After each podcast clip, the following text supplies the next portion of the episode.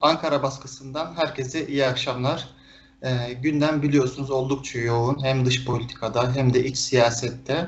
E, ancak e, bu hafta programımızda e, geçtiğimiz haftalarda olduğu gibi tüm dünyanın e, gözünü çevirdiği Ukrayna'daki gelişmelere e, bakacağız ve daha sonrasında e, bu hafta başında Alt Siyasi Parti'nin e, mutabakatını imzaladığı güçlendirilmiş parlamenter sistem çalışmasına e, değineceğiz. E, konuğumuz İHADEŞ Genel Başkanı Öztürk Türkdoğan. Hocam merhaba, hoş geldiniz. Ha, merhaba, iyi yayınlar.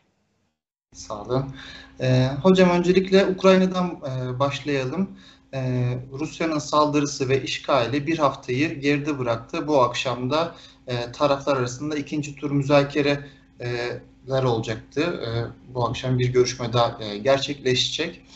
E, sabahtan akşama kadar birçok e, sıcak gelişme e, haberleri basına, ekranlara yansıyor.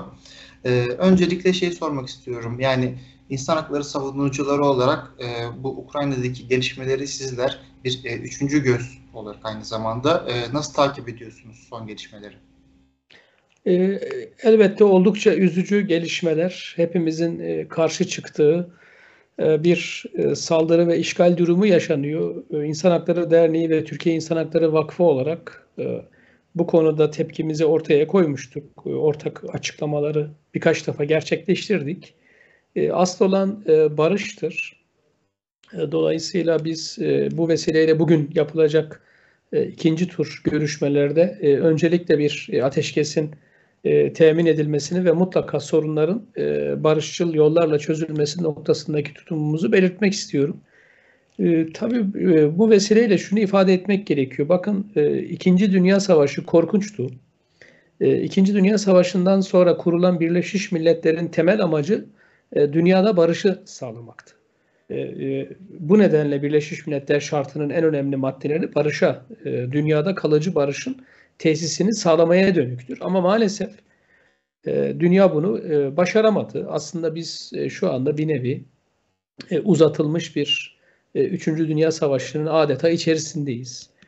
E, özellikle ekonomik ve askeri e, e, teşkilatlar yani NATO gibi daha önce Varşova Patkı vardı onlar dağıldı fakat NATO kendisini dağıtmadı e, veya işte G20 gibi birliktelikler, G7 gibi veya işte ne bileyim OPEC gibi e, birçok hani ekonomik e, uluslararası kuruluşlar e, bütün bunlar e, ülkelerin ekonomik e, ve e, güvenlik e, çıkarlarını veya büyük kapitalist tekellerin e, çıkarlarını savunmak için e, dünyaya kendilerince nizam vermeye çalışıyorlar ve maalesef e, sonuç itibariyle bu tarz şeylerle karşılaşıyoruz, savaşlarla karşılaşıyoruz. E, o nedenle biz her zaman savaşa karşı barışı savunduk. E, Avrupa Konseyi'nin e, Rusya'nın e, üyeliğini bir nevi askıya alması yani Avrupa İnsan Hakları Mahkemesi'ndeki e, yargıcın yetkisi dışındaki tüm e, kurullardaki temsiliyetini askıya alması önemli bir gelişme ama keşke bu 2014'te örneğin olabilseydi. Biz örneğin Türkiye'deki çok sayıdaki ağır insan hakkı ihlaliyle ilgili de Avrupa Konseyi'ni eleştirirken sözleşme değerlerine bağlılığı hep vurguladık. E, Avrupa Konseyi, Avrupa İnsan Hakları e, Sözleşmesi'ne ve AHİM'in iştahatlarına bağlı kalmayı başarabilseydi belki e, Avrupa kıtasında bunlar yaşanmayabilirdi ama biliyorsunuz önce bunlar Orta Doğu'da yaşandı. Yani Irak'ın işgali, Irak'ın işgalinin tekrarlanması, daha sonra Kuzey Suriye'de, Kuzey Afrika'da yani Libya'da, Mısır'daki gelişmeler, Libya şu anda ne halde biliyorsunuz. Oradaki çeşitli ayaklanmalar. Suriye iç savaşı ve e, şu anda Suriye'nin e, e, geldiği durum, özellikle Türkiye'nin orada askeri varlığı gibi konuları düşündüğümüz zaman bu savaşın er ya da geç bir şekilde Avrupa kıtasına Rusya ile NATO arasındaki ihtilaf nedeniyle sıçrayacağı gözüküyordu ve maalesef bu oldu. Şimdi dünyadaki insan hakları savunucularına düşen görev hep birlikte bunu durdurmak. Çünkü gerçekten e, çağımız öyle bir çağ ki e, 200 kilometre ileri gitseniz veya 200 kilometre geride kalsanız o nükleer bomba denen o cehennem e, elinizde olduğu sürece yani onun düğmesine bastığınız anda 200 e, veya 2000 kilometrenin bir önemi kalmıyor artık dünyada. E, aslında insanlar bunun farkında ama ülkeyi yönetenler e, maalesef bunun e, farkında değiller. Yani bir yandan e, Putin yönetimi Rusya'yı sonu belirsiz bir maceraya e, sürüklerken bir yandan e, NATO sürekli olarak çeşitli e, açıklamalarla bu gerilimi tırmandırdı. E, fakat şu anda Ukrayna halkı e, korkunç bir e, savaşla karşı karşıya. E, şu anda Ukrayna halkı e, büyük acılar yaşıyor. E, Ukrayna halkı şu anda e, ülkesini terk etmek durumunda kalıyor. Kalanlar e, bombalara karşı ülkelerini savunmak durumunda kalıyor ve büyük bir e, insani trajedi yaşanıyor.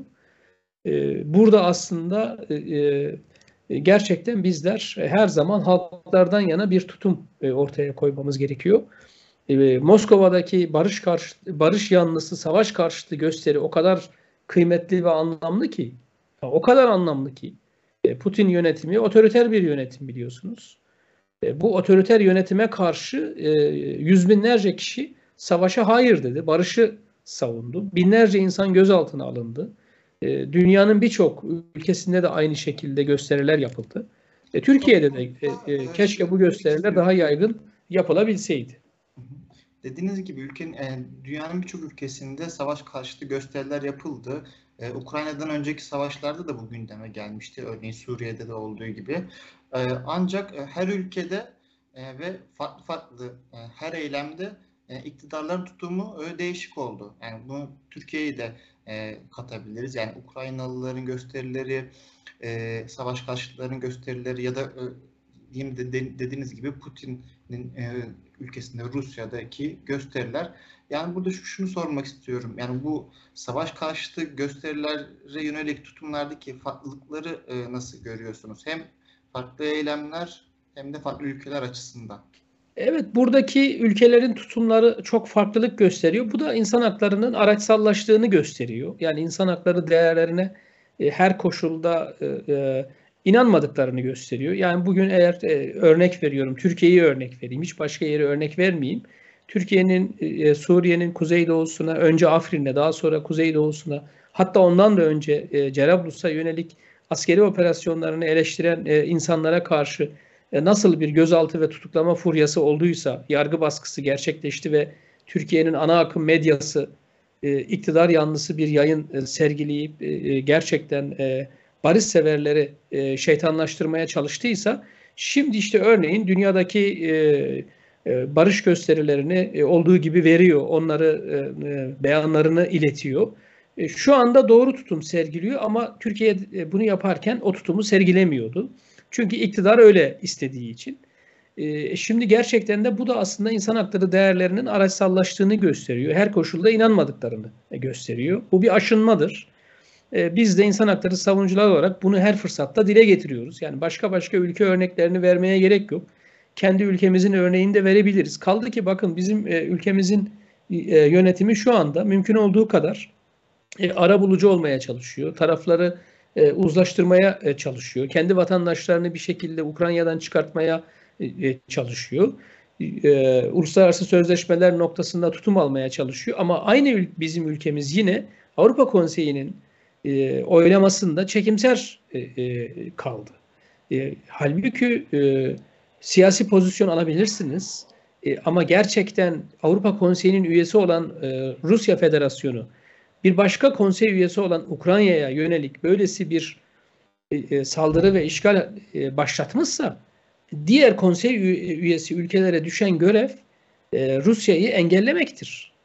E, e, yani dolayısıyla insan hakları değerleri üzerinden siyaset yapmak değildir. Elbette ki siz bir pozisyon belirleyeceksiniz. Siz arabulucu olmak isteyebilirsiniz. Bunlar çok e, anlaşılır şeylerdir. Fakat insan haklarını savunma noktasındaki pozisyondan taviz vermemek gerekir. Zaten başından beri anlatmaya çalıştığım şey de bu. Gerek Birleşmiş Milletler insan hakları mekanizmalarını etkisiz kılan bu tavizler gerekse de Avrupa Konseyi'ndeki bu tavizler aslında insanlığı bu noktaya getirdi.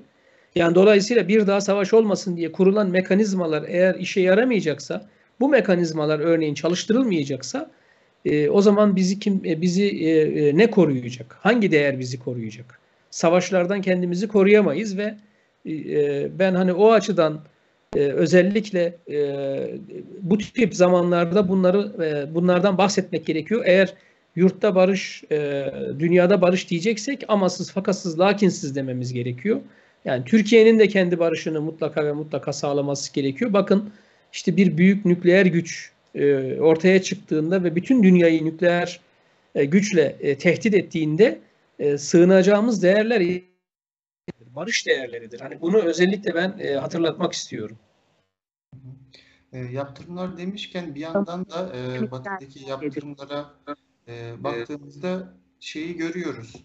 E, yani sadece ekonomik ticari yaptırımlar değil, e, birçok Avrupa ülkesinde çok ilginç yaptırımlar da söz konusu oldu. Mesela bugün e, Dostoyevski yasağına kadar e, vardı bu iş.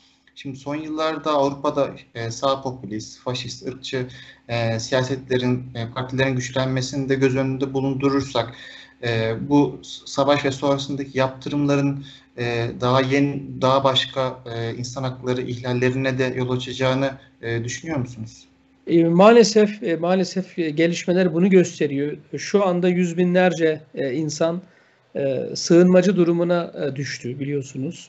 Şu anda çok sayıda Ukraynalı zaten mülteci, sığınmacı, göçmen hakları bakımından e, mağdur edilmiş durumda ve o insanlara karşı mutlaka ve mutlaka e, mülteci hakları kapsamında haklarının korunması gerekiyor. E, bu yaptırımlar konusu, bakın bu yaptırımlar e, çok sorunlu e, konulardır. Ekonomik yaptırım dediğiniz şey, e, 140 milyon nüfuslu Rusya'da milyonlarca insanın e, ekonomik ve sosyal haklarını e, e, olumsuz etkileyebilir. Bakın Irak işgalinde e, sıcak savaşta e, savaştan daha fazla insan e, bu bu yaptırımlar nedeniyle yaşamını yitirdi. Yani ilaçsızlıktan, tedavi olamamaktan, kansere yakalanmaktan, açlıktan, kıtlıktan, daha başka birçok sebepten maalesef yaşamını yitirdi. Yani dolayısıyla bu yaptırımlar konusunun kesinlikle insan haklarına aykırı olmaması gerekir. E, ben hani bu özellikle verdiğiniz örnek e, ırkçılığı teşvik etmemesi gerekir. E, ırkçılığa karşı mutlaka ve mutlaka e, diğer ülkelerin tedbir alması gerekir. E, dünya edebiyatına mal olmuş, dünya sanatına, kültürüne, dünya sporuna mal olmuş e, insanlarla, kişilerle, onların eserleriyle ilgili yasaklama kararları alamazsınız. E, e, e, bir Rus aydının, bir Rus sanatçının veya bir Türk aydının veya bir Alman aydının eserleri, değerleri artık dünya insanlığına mal olmuştur. Dolayısıyla herkesin bunları bu temelde korunması gerekir. Aksi takdirde bakın çok iyi ifade ettiniz. Sağ popülist söylemler ırkçılığa varabilir. Bu dünyada aşırı sağın ve ırkçılığın gelişmesini tetikleyebilir. Bu çok tehlikeli bir gelişmedir. E, İkinci Dünya Savaşı öncesi Almanya'sını e, hatırlatan uygulamalara düşülebilir. E, dolayısıyla bunlardan kesinlikle ve kesinlikle kaçınmak gerekir. Bu savaş Rus halkının, Ukrayna halkının birbiriyle olan savaşı değildir kesinlikle.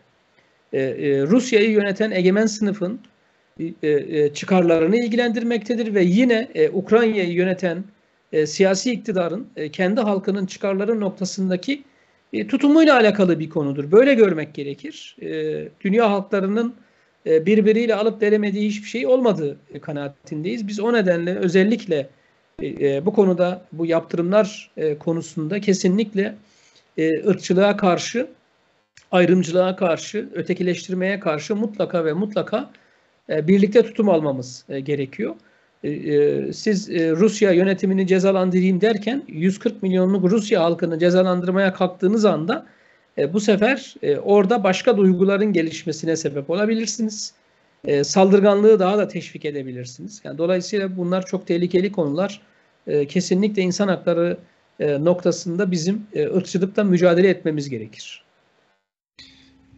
Daha önce Afganistan'da, yine Irak'ta ama son olarak da özellikle Suriye'deki savaştan sonra e, büyük bir göçle ve e, çok büyük insanlık dramlarıyla karşılaştık. Şimdi e, göç meselesi, mülteci meselesi Ukrayna'da da karşımıza çıktı. E, ancak e, en son e, Polonya sınırından ya da e, başka Avrupa Birliği'ne e, geçiş noktalarından mülteci geçerken e, şey de gündeme geldi. Daha Kasım ayında yine Polonya sınırında çok sayıda mülteci geçişine izin verilmemişti. Ee, buradan şunu sormak istiyorum. Şimdi savaş konusunda yani savaşı önleyecek mekanizmaların İkinci Dünya Savaşı'ndan beri e, aslında e, işlemediğini söylemiştiniz. E, yine mülteciler konusunda da birçok uluslararası mekanizma var. Fakat yine bir ayrımcılık ortaya çıkıyor. Yani bu e, nasıl olmalı? Siz ne öneriyorsunuz? E, aslında e, geçen yılın e, Kasım, e, Ekim-Kasım aylarında, Aralık aylarında büyük bir trajedi yaşanmıştı. E, özellikle e, Irak'tan e, bir şekilde insan kaçakçıları vasıtasıyla Belarus'a, oradan da Polonya'ya geçmek isteyen Kürt mültecilerle ilgili dramı hep beraber izlemiştik. E, 20'den fazla insan donarak yaşamını yitirmişti ve bu konu çok tartışılmıştı. Hatta Avrupa Birliği ülkeleri özellikle Rusya ve Belarus'un bu konuda Avrupa'ya mülteci insanları adeta bir e, e, bir e, araç olarak kullandığını ve tehdit ettiğini ifade etmişlerdi. Ama sonuç itibariyle onlar insan. Eğer bulundukları ülkelerde daha iyi yaşasa, yaşayabilselerdi zaten oraya gitmeyeceklerdi. Şimdi bakın bugün yapılan açıklamalarda yaklaşık 7 milyon Ukraynalı'nın mülteci durumuna düşebileceği belirtiliyor ki şu ana kadar zaten 1 milyona yaklaştı bu sayı. Bir de Ukrayna'da yaşayan, Ukrayna vatandaşı olmayan e, Türkiye vatandaşı gibi yabancı diğer ülke e, vatandaşları var. Onların sayısı da yarım milyon. Onlar zaten çoğu kendi ülkelerine geri dönecek. Ama bu 7 milyon Ukraynalı'nın mutlaka ve mutlaka e, Avrupa Birliği'ne üye ülkelerin veya Ukrayna'ya üye ülkeler tarafından kabul edilmeleri, insani koşullarda barındırılmaları ve bu arada bu işgal ve savaş sona erinceye kadar e, her türlü ihtiyacının e, karşılanması yani onlara e, çalışma izni verilmesi, onların ikametlerinin sağlanması, eğitim haklarından tutun da çalışma haklarına kadar birçok konudaki haklarının verilmesi gerekir. Yani şunu aslında hep vurgulamıştık. Bakın Kuzey Afrika'daki sorunları çözmezseniz, Orta Doğu'daki sorunları çözmezseniz, Afrika'daki veya Asya'daki sorunları çözmezseniz insanlar e, elbette ki herkes sağlığını, yaşamını, ailesini korumak için e, ülke değiştirebilir. Mültecilik bir haktır.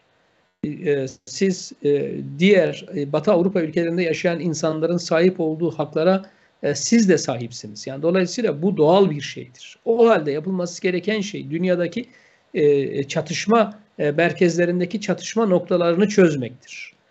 Yoksa bunun sonu olmayacaktır bakın. Şu anda Türkiye'de milyonlarca Suriyeli var.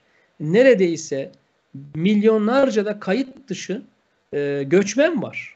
Yani Asya ülkelerinden gelen, Afrika ülkelerinden gelen. Hani bunlar ne sığınmacı ne mülteci. Bunlar göçmen. Çalışmak için geliyorlar.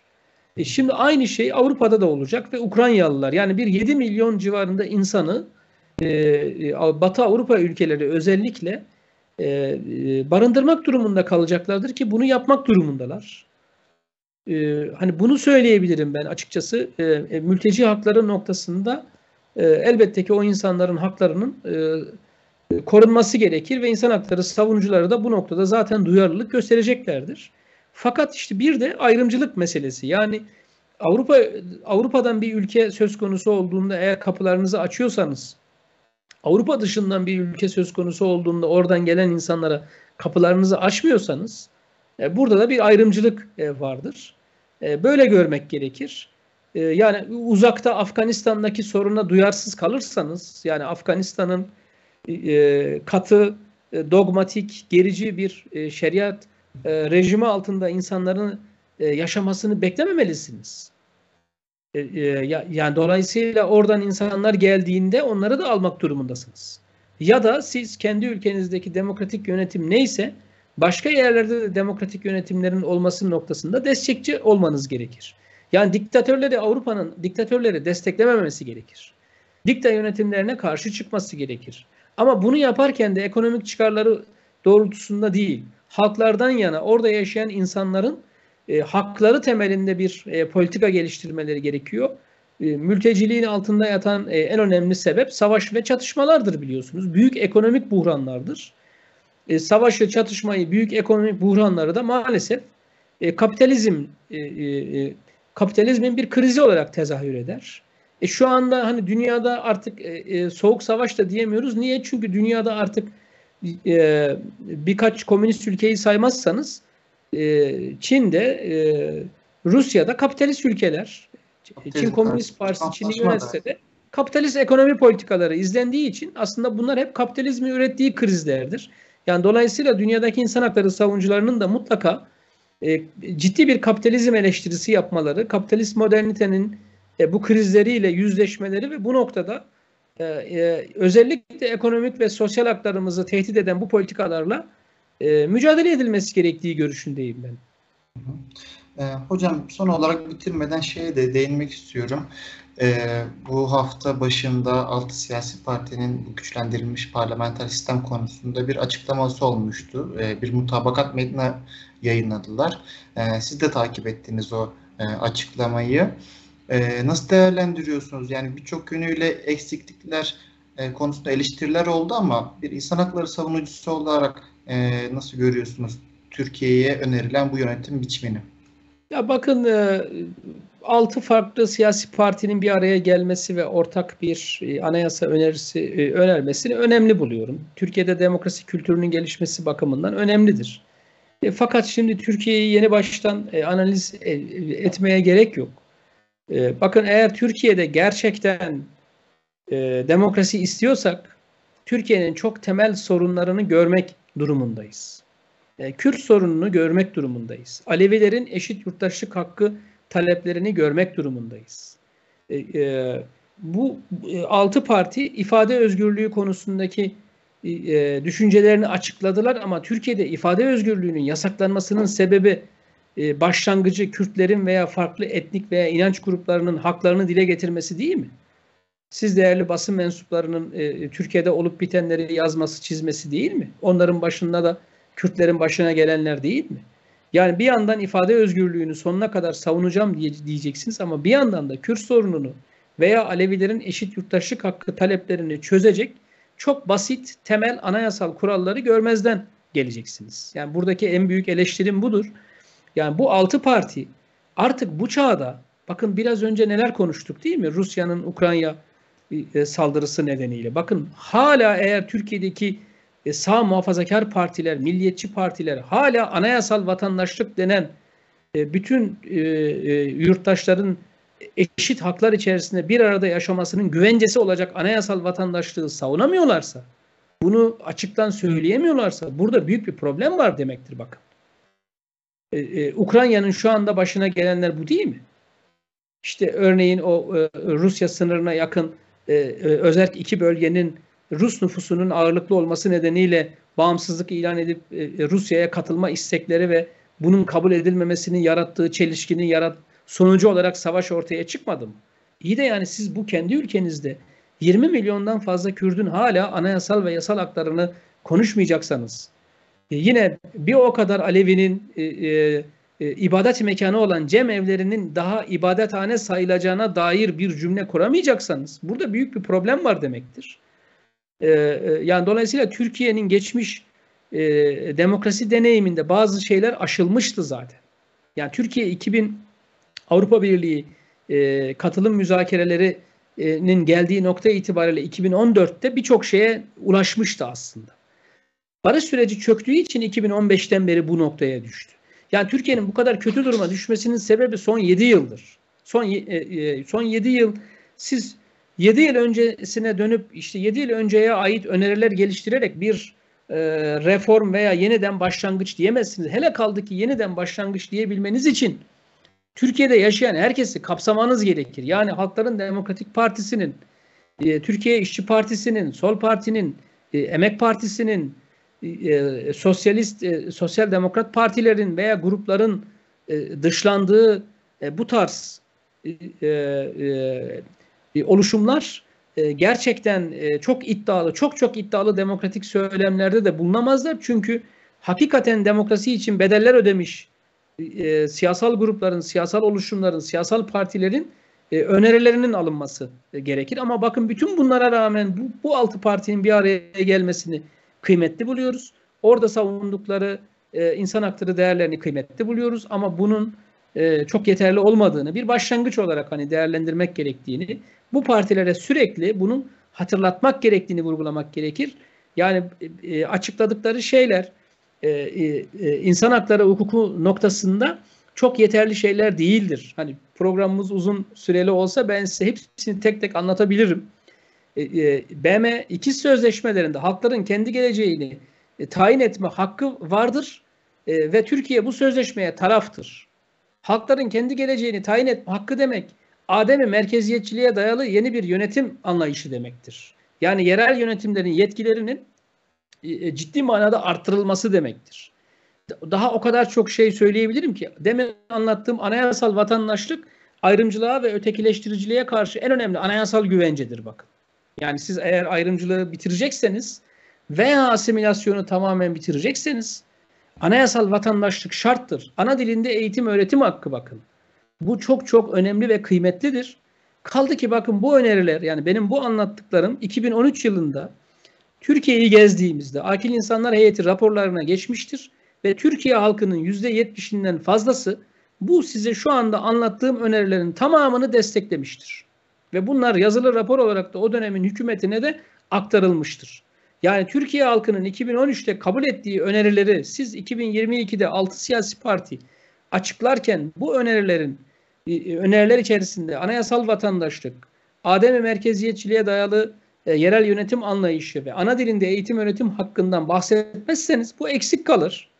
E, e, dolayısıyla ben bu eksikliğin giderilmesi e, gerektiği e, görüşündeyim. E, biz e, şuna e, bizi şu duruma lütfen düşürmesinler. Yani Cumhur İttifakı'nın alternatifi Millet İttifakı değildir. Hiçbir ittifak birbirinin alternatifi değildir. Anayasal öneriler noktasında insan hakları e, hukukunun, evrensel insan hakları sözleşmelerinin geldiği nokta itibariyle Türkiye'nin çözülemeyecek hiçbir sorunu yoktur. Yeter ki bizim siyasetçilerimiz, bizim siyasi partilerimiz Birleşmiş Milletler temel sözleşmelerine, Avrupa Konseyi temel sözleşmelerine riayet etsinler. Ya hepsi bu kadar. Hani biz dünyayı yeniden falan keşfetmiyoruz, yeni şeyler söylemiyoruz. Bu ülkenin 1921 anayasasını e, hala insanlar inkar ediyorlar. Yani bunu bari inkar etmesinler.